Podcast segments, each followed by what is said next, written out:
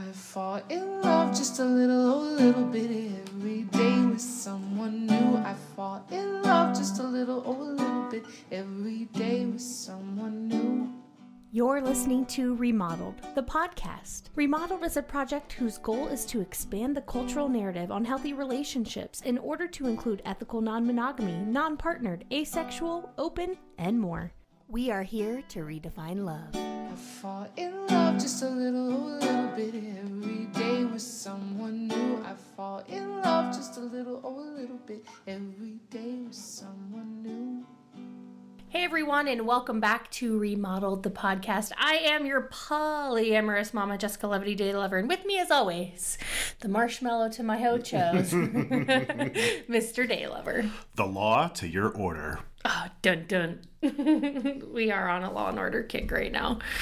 Um, okay, so let's do a quick check-in. It's been a minute since we've done like um a dual episode because I've been off on my own doing interviews and stuff, and I feel like the people are wanting a check in with the day lovers. Absolutely. It feels like it's been some time, and I had been into a really good groove doing the podcast when we first started it. And then, of course, circumstances changed with the birth of our second child. And so I've had to, you know, with our scheduling and childcare needs, we've had to kind of just go a little bit more rogue with it.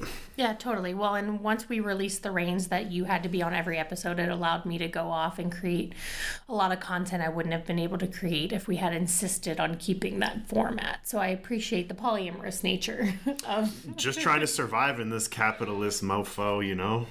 Well, and like also we you know we turned our recording studio into a nursery and by turned into a nursery i mean we literally put a crib in our recording studio and that's it. So we can't you know we can only record now at my co-work space which has been an amazing evolutionary upgrade. Um, but it also means that you know we can only record here so. At this present time, yes. um yeah quick check-in.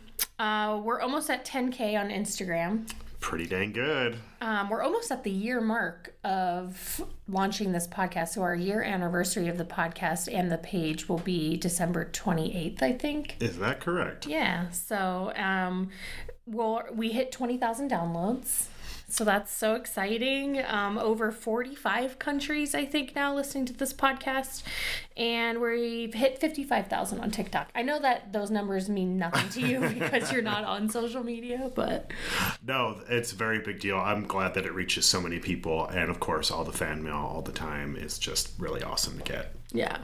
So this episode is probably going to be one of our single most important episodes, along with the episodes that kicked off this podcast, um, which was our polyamory story episodes one and two in season one. And um, I teased this on Friday on our Instagram saying that the day lovers are coming out, that we had a coming out to make. And then I made sure to add, like, no, we're not pregnant. We're way too tired for that. and no, we're not getting divorced. We're way too in love and also domestically codependent for that. but it didn't True, true, true. but it didn't feel like an announcement. You know, it didn't feel like it feel it feels like a coming out. I agree that it definitely has that. I, I think, given what it is and represents in the larger culture, it feels that way. And the reason that we're coming out um, is because one, I think our coming out that we're about to do fits our mission to expand the cultural narrative around healthy relationships and polyamory, and it expands uh, the semiology around, you know, we have our mission is to redefine love and redefine family, and now I think we're about to redefine marriage.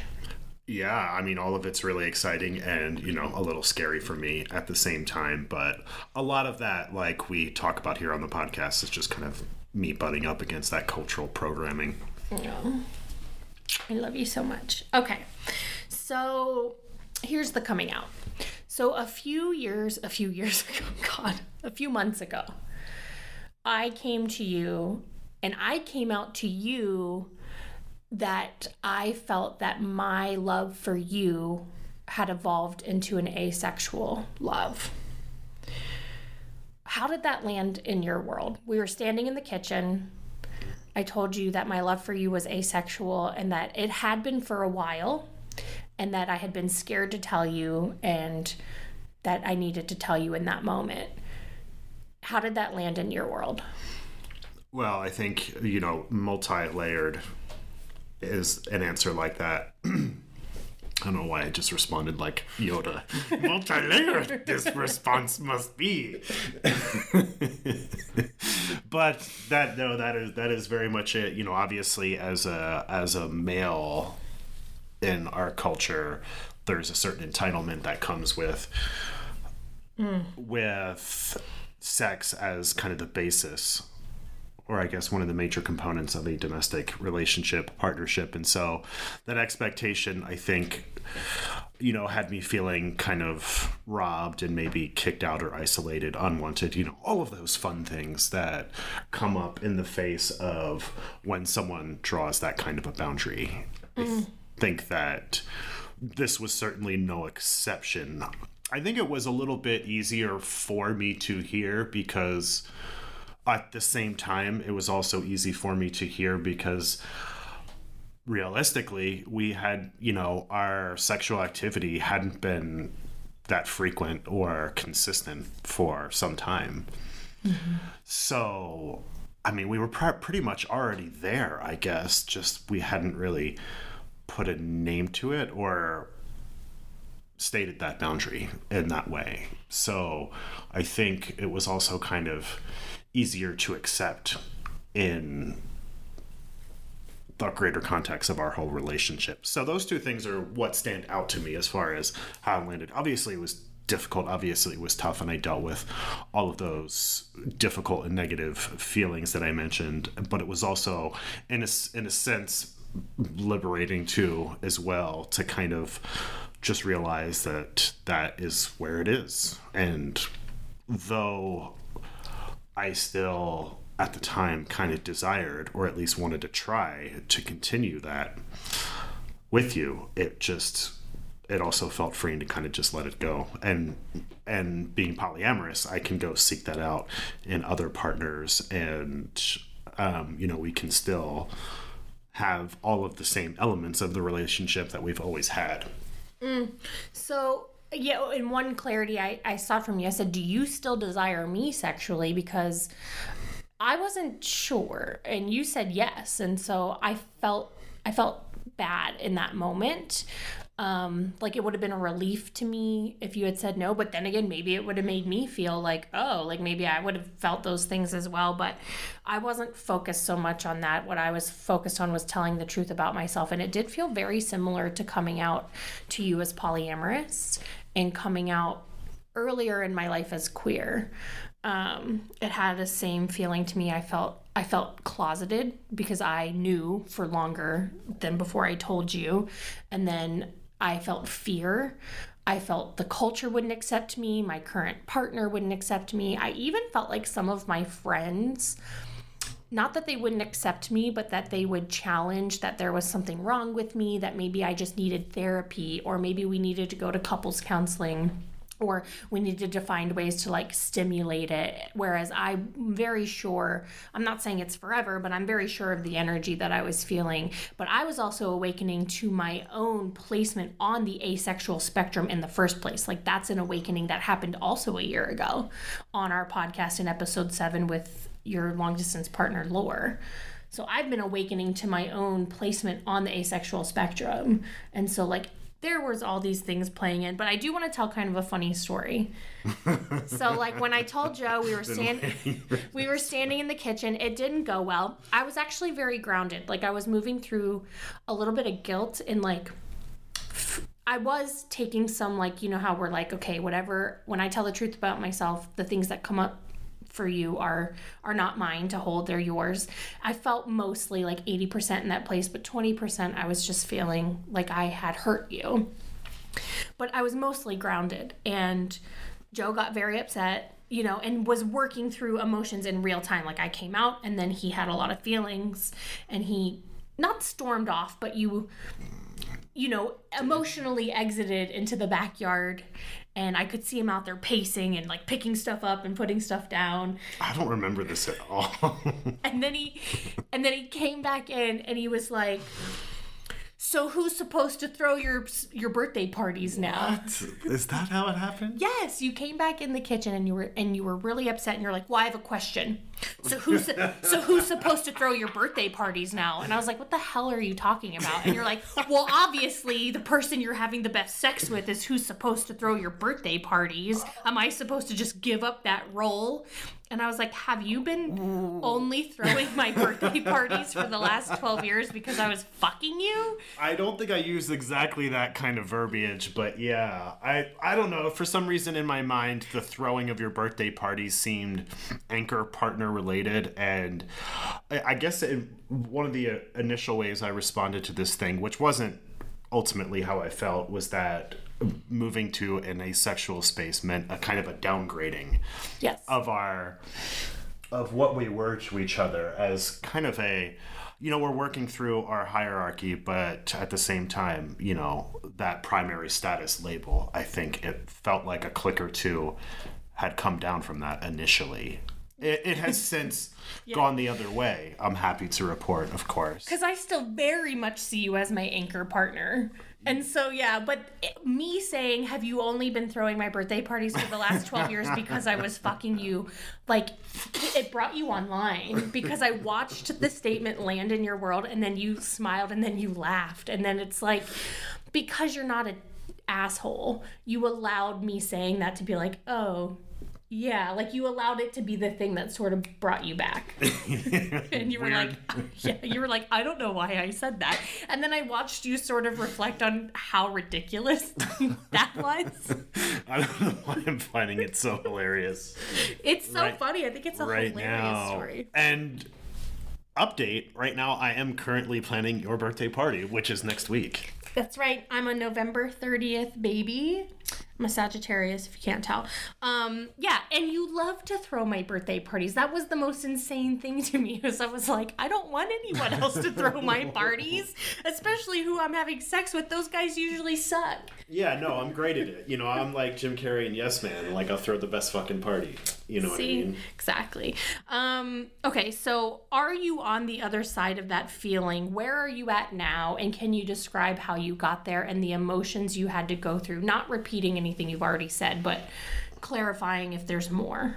Because, again, we're coming out because I think a lot of people are going to resonate with this, and I want you to be able to reach the hearts of especially other cis men in marriages where maybe the wife is coming out as asexual to to them. I'm not asexual. I still desire sex with other people.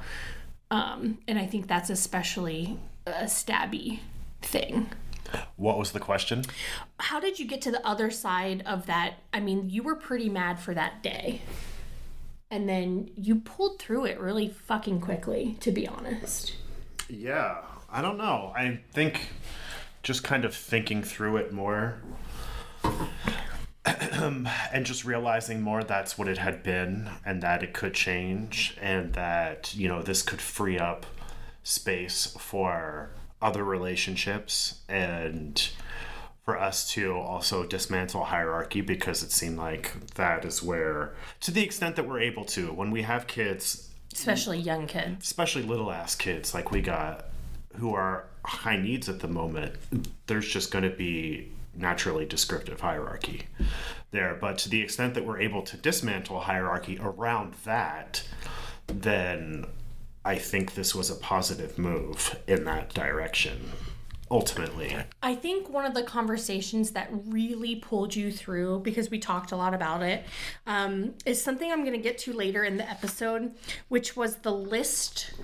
Uh, the cat the way the categories that I see our love in and our marriage in and I broke those down into I think six categories and we had this really powerful conversation where I laid out those categories for you and explained like why you're still my my person is because of the way we are compatible in all the other categories in such a rare way and I remember you being like wow yeah we're to get to that later yeah, I mean, I keep finding out that none of my other current or other partners hate capitalism as much as you do.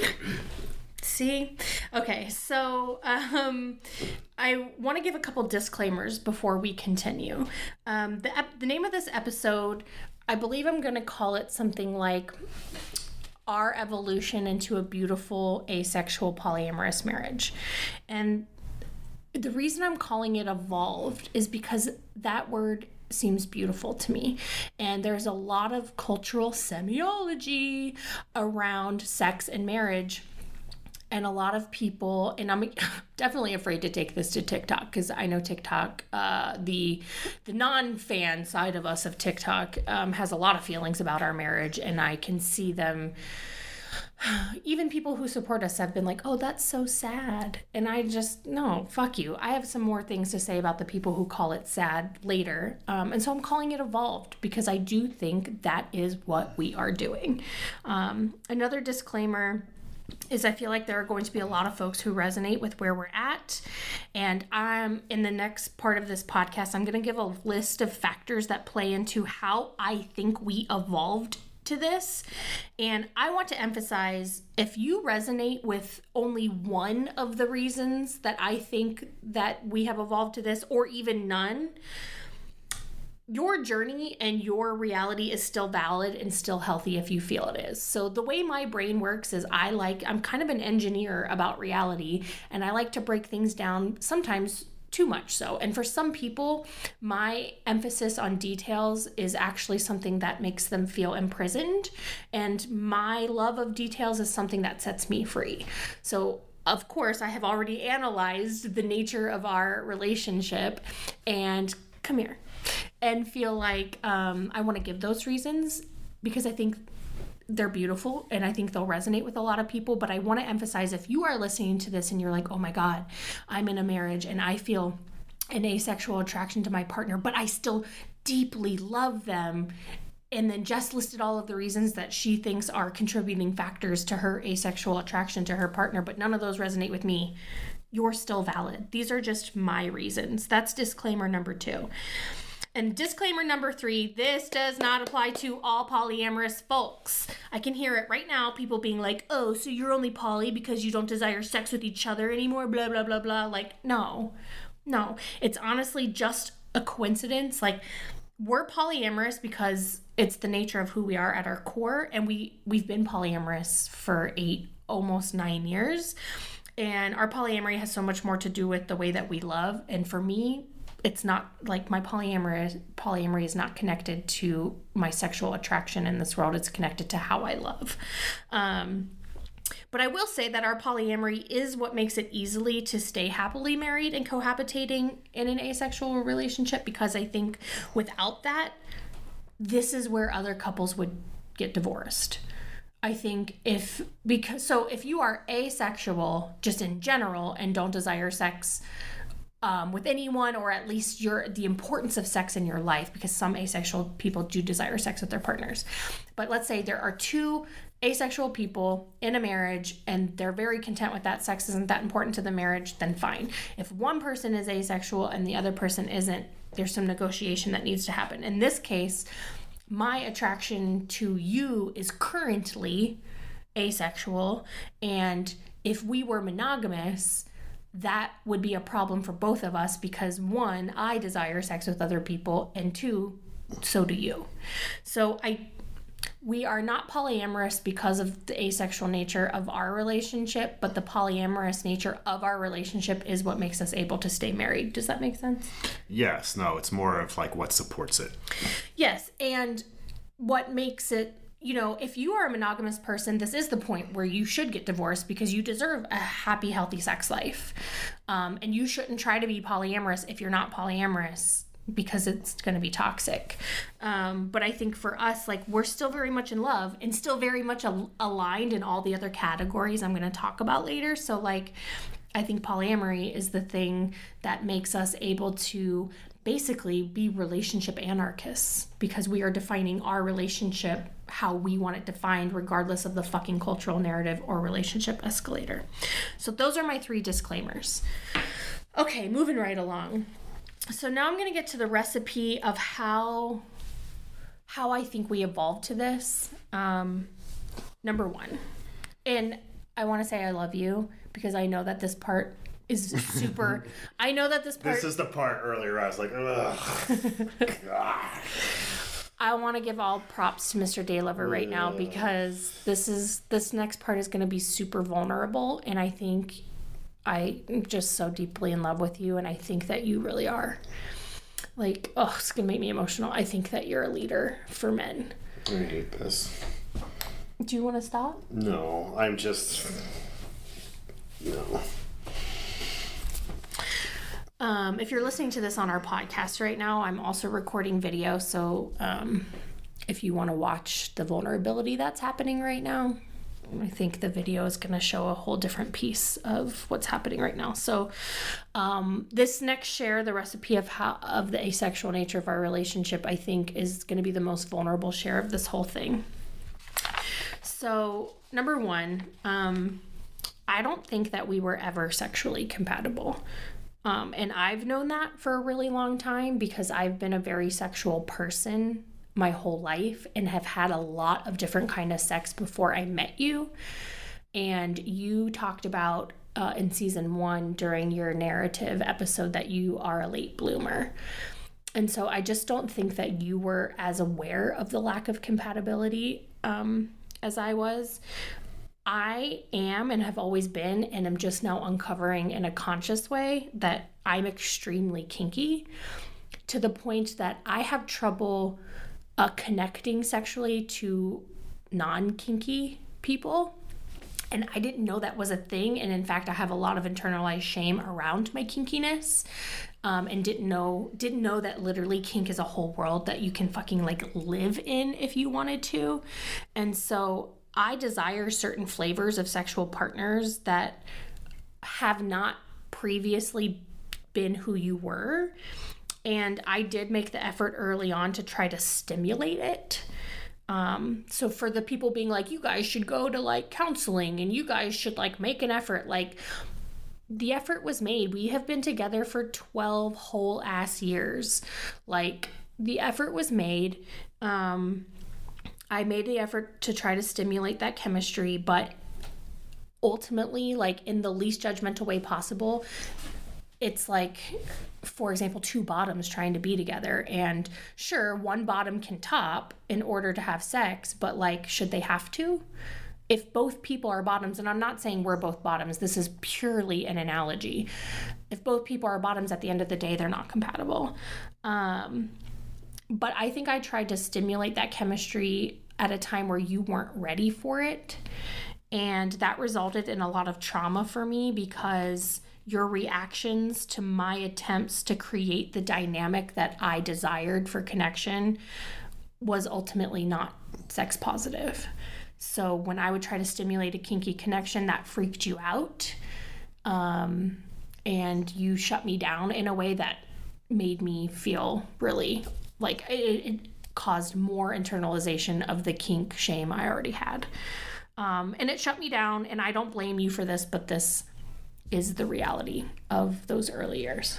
Yeah, so here we come to the ugh, part of this for me, and so what can you I wouldn't. I, I, you know, I wouldn't. I wouldn't really challenge you on much of any of that. Really, I mean, I think it's all pretty much true.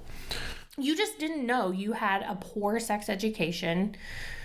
You identified as a late bloomer, and so when I pitched a lot of different things, it made you uncomfortable.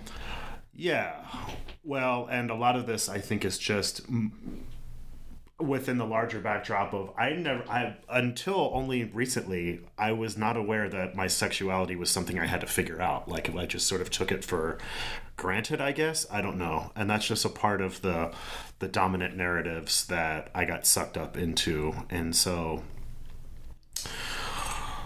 I don't really know where I'm going with any of What, that. what, I'm- well, what is the ugh feeling? Are you feeling embarrassed because you're Yeah. a man and you're supposed to like? Yeah, totally. One one hundred percent. I'm feeling embarrassed um, and feeling like uh, just juvenile, I guess, in my sexual expression. And If I had not had internalized shame, I may have been able to stand in my power a little better 12 years ago. And um, I, if I had been woke to myself and to everything, I would have been able to not internalize the shame that was kind of thrown at me and been able to assess a lot earlier like oh this is simply a compatibility thing um, but that's not what happened um, that's number one. Number two is I'm demisexual. Um, the culturally accepted definition of demisexuality is someone who cannot experience sexual attraction to someone. Come here, you're out of the video. Yeah. Oh, okay, you can be out of the I don't video. want to be in the video. All right, he doesn't want to be in the video. Um, somebody who doesn't want, somebody who can't experience sexual attraction to someone without an emotional attraction. So, as a demisexual, most people would be like, oh, well, you have an emotional attraction to Joe or emotional connection to Joe, therefore, you should be able to have a sexual connection. And my deminess is the fact that sometimes I am simply, I don't experience sexual attraction to people that even I'm emotionally connected to, and I really fucking wish that I would. There are a lot of amazing people in my life that I am romantically in love with, Joe being one of them, that I do not experience sexual attraction to. and I here I would come in. This is a place where I think it was helpful understanding that a lot of this was couched within your demisexuality and under the dawning of that realization and that what you were looking for was something very specific and so that kind of made me think about it in a more neutral way if that makes sense No, I'm glad. And if you're listening to this and you're not a demisexual and you're still experiencing a loss of sexual attraction to your husband, wife, anchor partner, baby daddy, baby mama, you're still valid. In this case, I do think my demisexuality is at play and I'm glad and that and relieved that you were able to embody that in a way that took this shame off of you.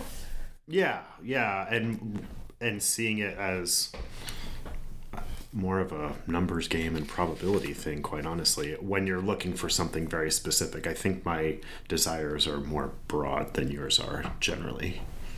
Yeah. Well, you definitely you're not demisexual and so you can ex- well you're semi-demi. Maybe that's it. I like that. Yeah. Semi demi. you're the one who came up with that. Did I? Yeah, that's one of it's a very viral tweet of ours. He doesn't even know the content that we make. Um, yeah, because I asked you if you were demisexual, and then you said, "Yeah, kind of," and I said, "So you're semi-demi." And anyway, a lot of people relate to the semi-demi. I think I trend demi. Tre- trend demi. Yeah, is that I think it's just naturally going to flow that way if I'm spending portions of time with you, you know what I mean? With any Totally. with any regularity it's probably going to go that way, but but at the same time, But you can have sex with anyone that you're just attracted to. yeah, absolutely.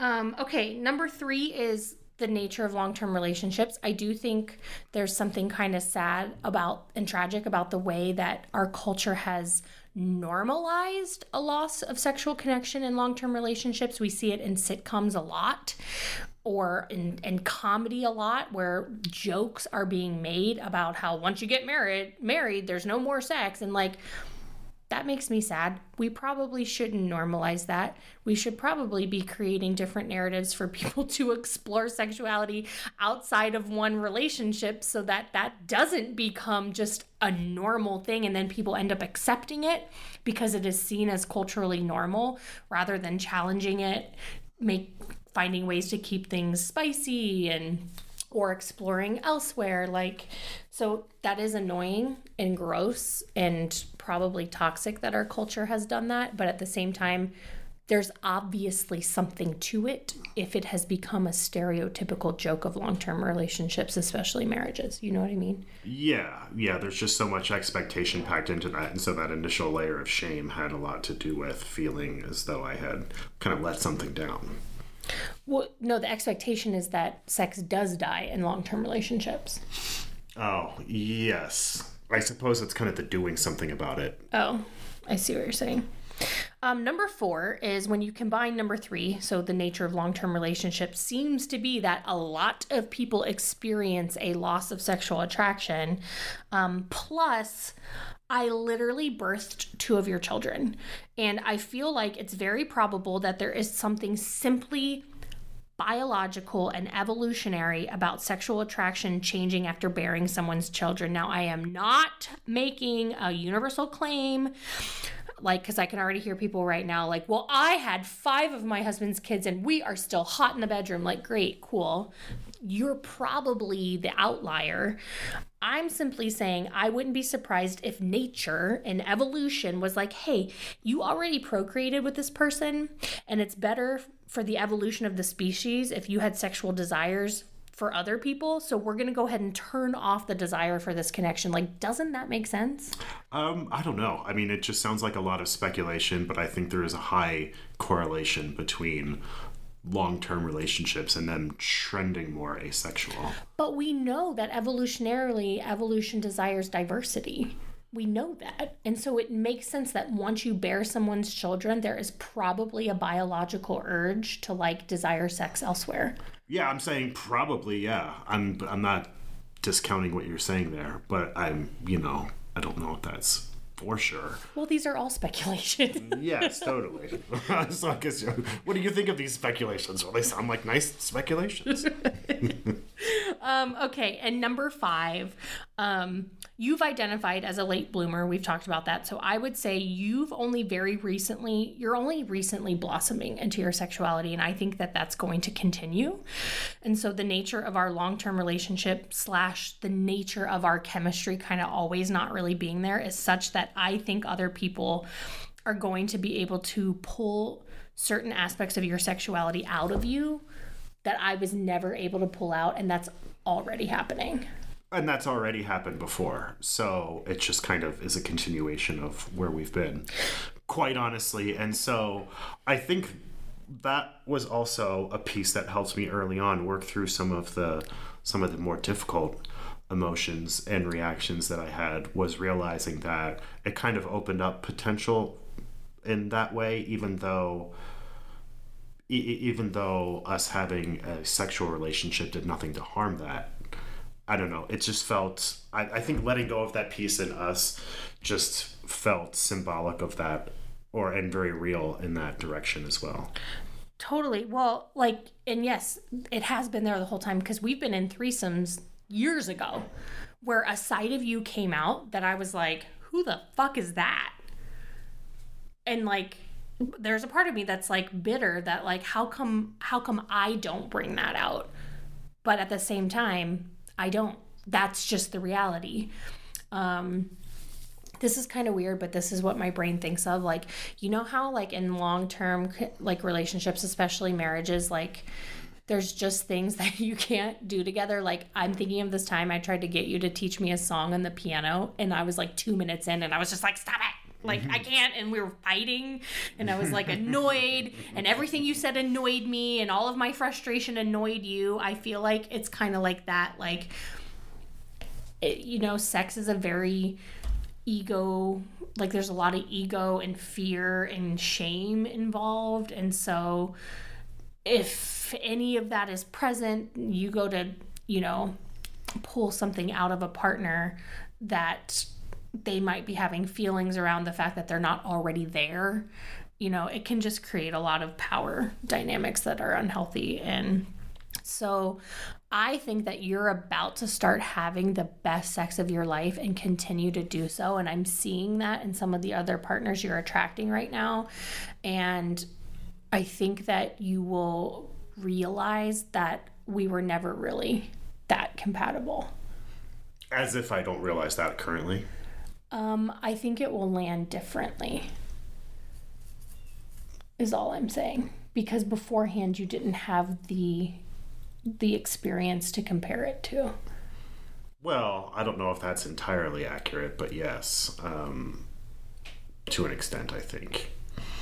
I, and well, and yeah, I think all of those things are true. That I it helped open up this pathway, this direction for me that I couldn't see at the time. Mm. Or I guess I know. I guess I could because that was that was kind of helping me through was recognizing as hard as it was this was going to get me to where I wanted to be. It just I had to let go of it wasn't going to be there with you, and so that that was a process. I bet. I think that a lot of people are like, well, I just don't understand why you got married or why you stayed together. And like the truth is, if you, I think we talk about it in season one that I met you, we were friends. I had a vision that I was to have your children. And I knew the moment I had the vision that that vision was true.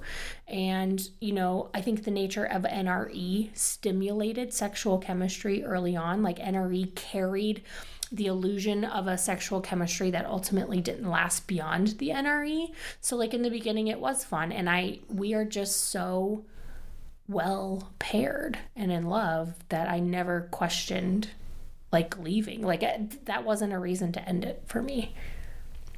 Okay, we're going to take a super quick break. Um, and when we get back, uh, we're going to answer the question of why stay married because I am already anticipating mm-hmm. how much we're going to be asked this. And of course, I have a list of answers because that's how my brain works. And hopefully, Joe's going to come back on video for this next part.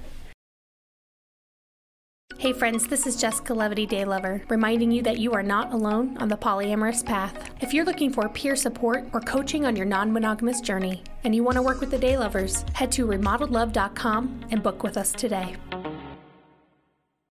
And we're back to Remodeled Love. Um, we are talking about, uh, we've just come out as evolving into a beautiful polyamorous asexual marriage. And I'm anticipating a lot of people saying, Why stay married? And sometimes it's asked very innocently and curiously, and sometimes it's asked very fucking indignantly.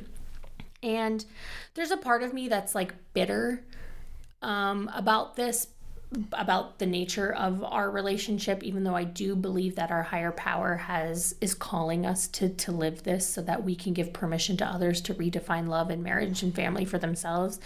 But i just know that so many haters of our marriage and polyamory in general are going to be like why stay married you dumb fucks? And it's just like like it's almost like we'd be proving them wrong if we were having the best sex with each other and amazing sex with other people.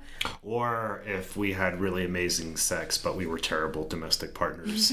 yes. And I was a bad father. Yes, that's totally fine. Yeah, see, exactly. And there are a lot of polyamorous, healthy, amazing polyamorous people who are still having the most amazing sexual connections with their nesting anchor partner, baby daddy, husband, whatever. We are our own example of another way to love. So please do not project our story. When you see a polyamorous couple, please do not project, well, they're just having bad sex and we're not having bad sex, so we can't be polyamorous, okay, babe? Like, don't do that. Um, so, well, and I would. I think this is a good moment to put to put in there that that that did bring up a very real question for me. And I remember you were you did have clarity around your feelings when you had that initial conversation with me in the kitchen. And one of the questions you put to me, which I was not even ready to answer, or even think about, was, "Well, do you desire is sex that is that a deal breaker to you to have in your domestic partnership relationship?" And I had to think about that and for me, this was an example of something we would tell our clients where it's something I want, but at the same time, it's negotiable. And this is something that, you know, I can fulfill elsewhere. And so it's worth it for me to stay in the domestic partnership relationship that we have that is so good. So, would I like sex in my domestic life? Yes, but that can be had in other ways. So, it's not a deal breaker component, if that makes sense. And so I, I say this also because I don't want to downplay this very important, crucial point of that's something you have to ask is is that something you want inside of your nesting relationship partnership? And can you be in an ex, in an asexual relationship with your nesting partner? Is that even possible? I think these are very real questions you have to ask. And it's totally valid if you can't. And right. i feel like you're not being authentically married or authentically in relationship with someone if you are not constantly willing to face and negotiate the end of your relationship. So when i came out to you I said, I feel an asexual attraction to you. I have, and I, I mean, that came with admitting that I have been having sex, not against my will, but out of a place that I didn't want to. And I just don't want to do that anymore. Not just with you. Like, as a demisexual in my life, I have been having a lot of sex that I didn't really want to have. And I don't want to do that anymore, including even in my marriage. And so I told you, I don't desire sex in our marriage currently. I'm going to start honoring that for myself, and it's not a deal breaker for me uh, to be in a relationship with you. I still desire to be married to you and cohabitate and have you as an anchor partner.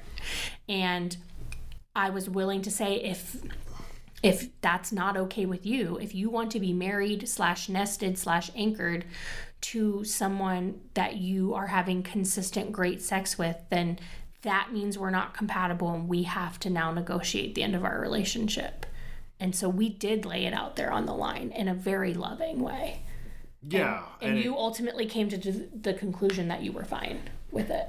Yes. So again, example of something that I wanted, but is can be negotiated, and that is one of the many benefits that comes with polyamory is that it it supports this lifestyle of being able to continue to redefine relationships as they as they evolve. I also meant to throw in this t- disclaimer. I can hear it right now that people are going to blame polyamory on my loss of sexual or the perception of my loss of sexual con- uh, um, attraction to this in this relationship and i'm telling you right now fuck you that's not true and i I am anticipating it to the point of I can feel anger in my body of people being like, see, because we get TikTok comments like this right now. Like when a video of ours goes viral and makes it to the wrong side of TikTok, they'll be like, you're going to regret letting him have other girlfriends when he comes home and doesn't desire you anymore. And so, like, I know that people are going to use this story to believe that that's true. And it's just not. I mean, maybe for someone, I'm not going to say a universal statement. Maybe for someone, the pursuit of sex with other people would lessen their sexual attraction to their, you know, nested anchor partner, whatever. Probably because they're monogamous. Like if you're monogamous and you have sex with other people, your brain might turn off sexual attraction elsewhere. But we're polyamorous. I experience sexual attraction to multiple people all the time. It has nothing to do with our marriage. Okay, back on track. Um, so why stay married? One, because we're still in love. So as a demisexual, especially as a polyamorous demisexual, sex is not the most important part of a relationship for me. In fact, I tend to experience the most sexual attraction with folks with whom I could never sustain a long term relationship with, let alone be married to and grow a family with. So I personally would much rather be married and nested with my best romantic partner and explore sex elsewhere. Yeah, I think this might be one of the moments where I kind of blanch a little bit. Blanch meaning what? Uh, or just sort of um, bristle, I suppose, at some of it because it feels like s- sometimes that kind of language can feel self fulfilling. I think that's kind of where I was getting hung up a little bit earlier. At the same time, I do not deny that that is your experience. It's my experience so far, and I appreciate the note that I shouldn't should make sure to not self fulfill that. In fact, I am getting ready to explore a new connection right now with another polyam content creator, which is very exciting. And um, this person is very healthy and very woke. and so um, I am definitely like, oh, I probably won't feel sexual attraction to them. Um, but I am staying open. Like I'm on this growth path right now where I'm like, hey, I would really like that to not be my narrative. If that's a piece of programming in me that I'm attracting, I'm open to ending that. But thus far, my most sexual attractive partners have been people that I have had the illusion would be long-term relationships, super fire hot, amazing sex and then they've always turned out to not be long-term. And most of them have actually been quite toxic. Yeah, like we said, you know, we're, we're pointing out some correlations here, but Yeah. they're not they're not end all be alls. But at the end of the day, I would much rather be married to someone that I have con- the best romantic connection with. But also, I'm a demisexual. If you are megasexual or allosexual, meaning uh, allosexual, meaning the the statistically typical sexual, the way people experience sexual attraction. So there's asexual. There's demisexual, there's allosexual right in the middle, and then megasexual all the way to the right of that. If you're allo or megasexual, sexual attraction might be the most important part of a nested anchor marriage relationship for you. Yeah, these are important points that we want to make sure to Right. put out there. It, it's just for me, it's not. Um, okay. this is perfect segue. So I see my relationship with Joe in six categories. And this is the conversation we had that I felt like really pulled Joe through to being comfortable with this evolution and ultimately deciding to stay opted into our relationship. So the six categories that I see Joe and I's relationship in are domestic, romantic, emotional, spiritual, political, sexual, and pop culturally. so, defining those really quick. So, domestic is the way that we live together, the way that we are able to cohabitate in a way that is not only survivally um, convenient to both of us, but but in a way that we thrive. Like I don't desire a lot of alone time. I desire alone time away from our kids, but I don't very much desire alone time away from you. I I love to be around you, um, and to live with you in the way that we um, are very compatible in the way that we live together and you make me coffee in the morning and I manage the household and finances and just it's very I would say 90% compatible. Um, I'm a little messier than Joe, and so I'm giving it a 90%. Um, roman- romantic, I would say that we're 100% compatible in the way that we are romantic. Joe writes me a sonnet every year on my birthday. I get Joe the most incredible birthday gifts and Christmas gifts, and we just we love to go on dates. We love to do the same things on dates. We cuddle every night. We do a, we're very physically intimate, so a lot of massaging and touching and kissing and um, but not very sexual kissing, more just like romantic. Um, emotionally, we are 100% aligned. Um, spiritually, 120% aligned, like a thousand percent aligned. Politically, a thousand percent aligned. And this is something we both we both been we're both radical left, anti-capitalist, land back, anti-racist. Like we are very politically aligned and we have been dating partners who are liberal maybe even progressive, but like they don't take the stances we take and we don't get it. And it's frustrating because we're like, you own property and you charge other people to live there. like we just isolated so much of our audience just now. Look, if you're surviving capitalism by being a landlord, fine. But just admit that it's problematic. That's all we're saying. That's all we're saying. But um we are politically aligned. Um pop culturally, look. Joe and I are aligned along the pop culture spectrum exactly. We both don't get most jokes people make. We haven't seen the show. We haven't seen that movie. We aren't listening to that podcast. We don't know that comedian, and we are gonna walk out of the, the the latest Mad Max movie and sit in the lobby because I couldn't do it. I fucking couldn't do it. And Joe is I the could o- not either. Joe is the only person on this planet. We were it was for a friend's birthday party. So we couldn't just walk out and leave. Every, yeah, we couldn't just leave everyone else. He wanted everyone to see this movie. So it's like 20 of our friends were there watching Mad Max. It's like, what, eight years ago? Mm. And I look at you like 30 minutes in realizing that the entire movie is this and i just like i look at joe and i'm like i can't do it nini we call each other nini like i was like i can't i can't do it nini and he's like i can't do it either. And so we went out and sat in the lobby and ate fucking popcorn and waited for the movie to be over. And he is the only person on this planet that would have understood that. And to be clear, I have never ever walked out on a movie before. Let me just put that out. We there. like the same shows, we like the same movies, we hate the same shows, we hate the same movies. Like we listen to the same music and we hate horror films. Like universally. we just have the exact same taste and so we're able to make jokes and get each other's jokes and also understand like oh no joe and i won't be coming to that movie he would hate that movie like we just we're so aligned. And so i would say the odds of me finding a partner who is pretty much a hundred percent aligned in all those other categories um is so fucking non-existent. I'm gonna say impossible that i Pretty hard, yeah. And so laid out like that, it was it was really hard to look away from the truth of the situation. And I think what really helped, I don't know if you remember this, but I think you had related all of these different things to the chakras and how hmm. and the one that really reeled me in, as I recall, was talking about how this is one thing that we that we share is how we express and create things. God, art, add artistically to that too. I can't believe I left off artistic. We are so artistically aligned. Yeah, totally. I mean, so it's just I think that's just kind of taken for a given, so you didn't even think about it.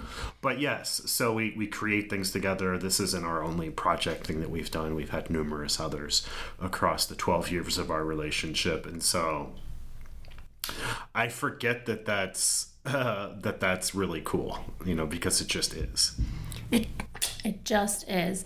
And I just feel like look, people are going to be like Oh, you guys have an asexual marriage? That's so sad. And like please don't do that. It might be sad Yeah. to you for you, but it's not sad to me. And you know what it makes me think of? So like I have been involved in s- spiritual women's groups for most of my adult life. And the first thing I did when I moved to Reno was I joined this really fucking cool spiritual group called uh, the Moon Sisters. It was half Kabbalist pre- uh, principles. Uh, we met monthly and we opened ceremony, and the principles that made up this group were half Kabbalists, so Jewish mystics, and half like uh, uh, indigenous mystic wisdom, right? This is like literally my dream type of group. And I you would pick me up from these groups and I would tell you that all of the women in the groups would share that their husbands didn't understand them spiritually. They were all like atheists and they would be like have fun at your moon thing and like they didn't understand their faith, their relationship to their higher power, their need for ceremony and ritual, their love of crystals. And I was like, how are you married to someone who doesn't align with your faith? In theory, I could come to you and be like, you're married to someone you have great sex with, but who doesn't understand your faith? That's so sad. Well, and all of this is serving to underscore just how much people don't understand asexuality and are already conflating that with something that is less desired or somehow a downgrading of the experience you should be having. Hey, Missy, I love you. Yes, exactly. Like, for you, it might be sad to be married to someone that you don't have a sexual chemistry with. For me, it- it would be sad to be married to someone who didn't not only didn't understand my faith and feel the same way about their faith but love me for my faith like joe tells me all the time that his favorite thing about me is my relationship to god and like to my god how i define my higher power That's true, yeah. I think looking at that list also for me it would seem scary and traumatic to be married to someone who doesn't have the same emotional understanding or pathway. Like if you constantly had to go outside of your nesting relationship for that that would be really hard for me. Yeah totally. Totally. What do you talk about? Like what are you football? Like i just like what are you yeah totally.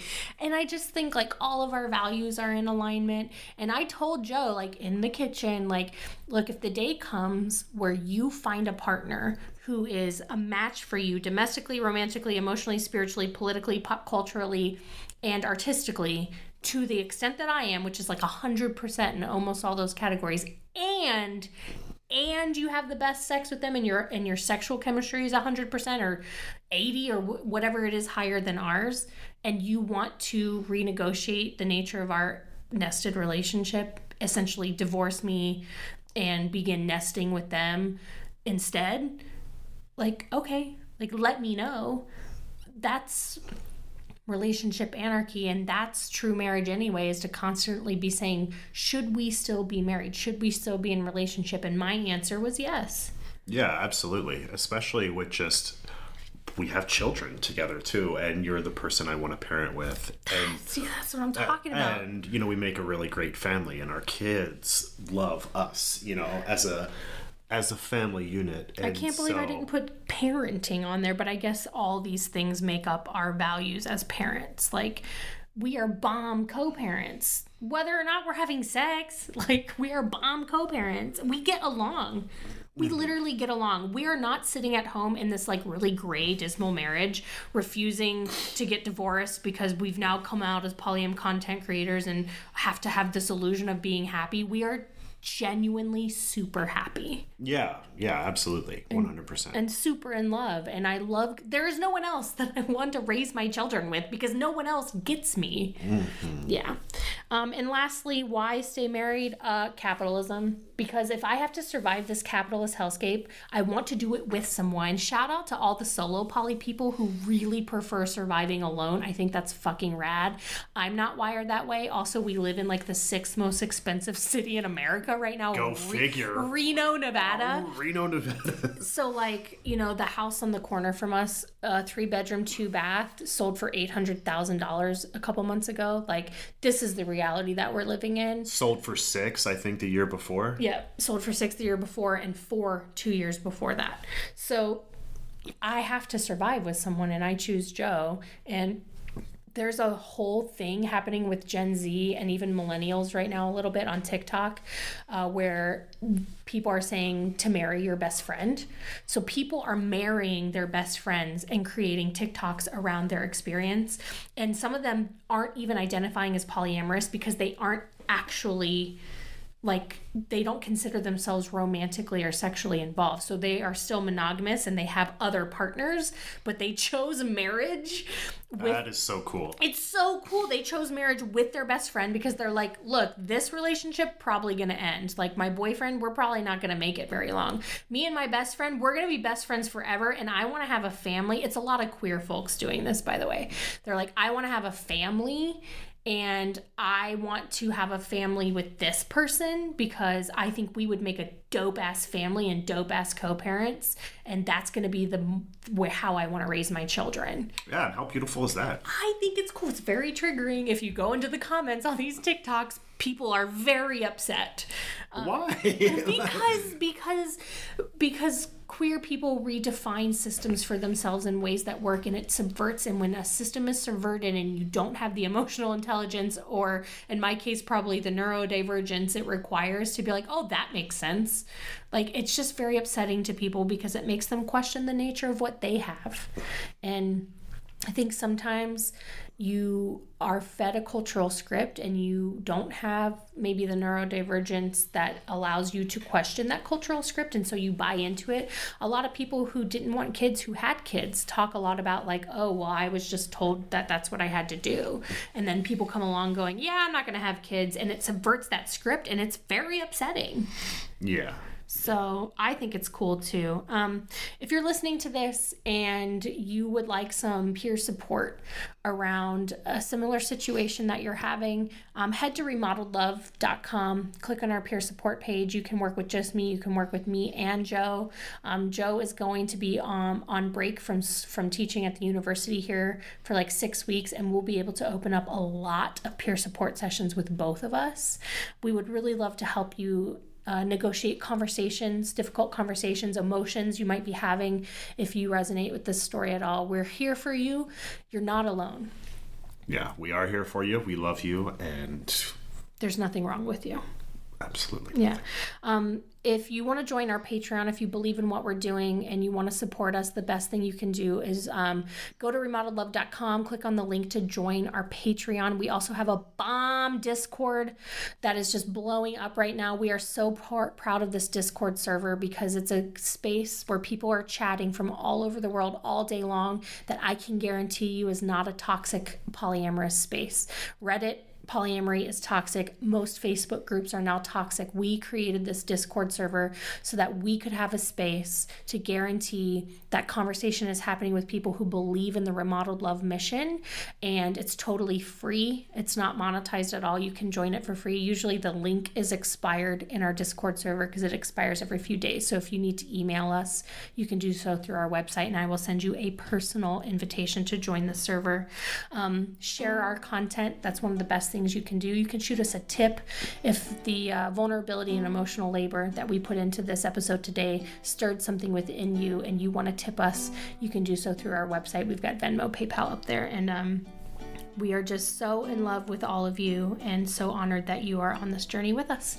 Yes, we are here to redefine love. You're listening to Remodel, the podcast in love just a little, oh, little bit every day with someone new. I fall in love just a little, oh, a little bit every day with someone new.